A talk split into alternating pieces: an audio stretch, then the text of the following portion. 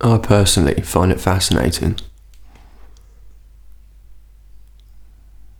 The entanglement of politics, popular culture, art,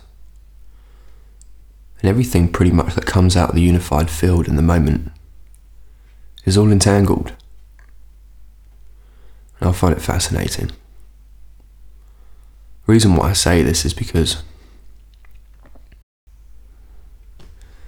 at the molecular level of this universe, the fabric of this universe, you know, we've been told by the scientists that the fabric is made up of the same material. Everything that is physical in this world is all made of an uh, atom and a quark and a nucleus and all that stuff. I'm not a fucking rocket scientist, but I've been told that everything at the molecular level is the same stuff. So with that in mind, you know, when you're making artwork and music and and stuff, creative stuff for the world stage or to people c- to consume, you, you can't help but see the trends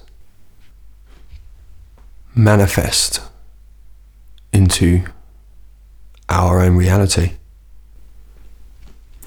So to summarize all that gibberish that I was just talking just now, basically what I'm trying to say is that in moment in time, someone from one side of the planet and someone on the other side of the planet can both come up with the same concept, the same idea, at the same time in space and time.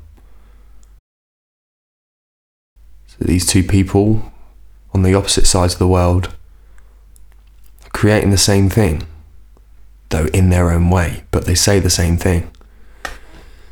You know, so it's just nice to, for example, look at the newspapers, the headlines from around the world, and compare and see the trends, see the changes in behaviour,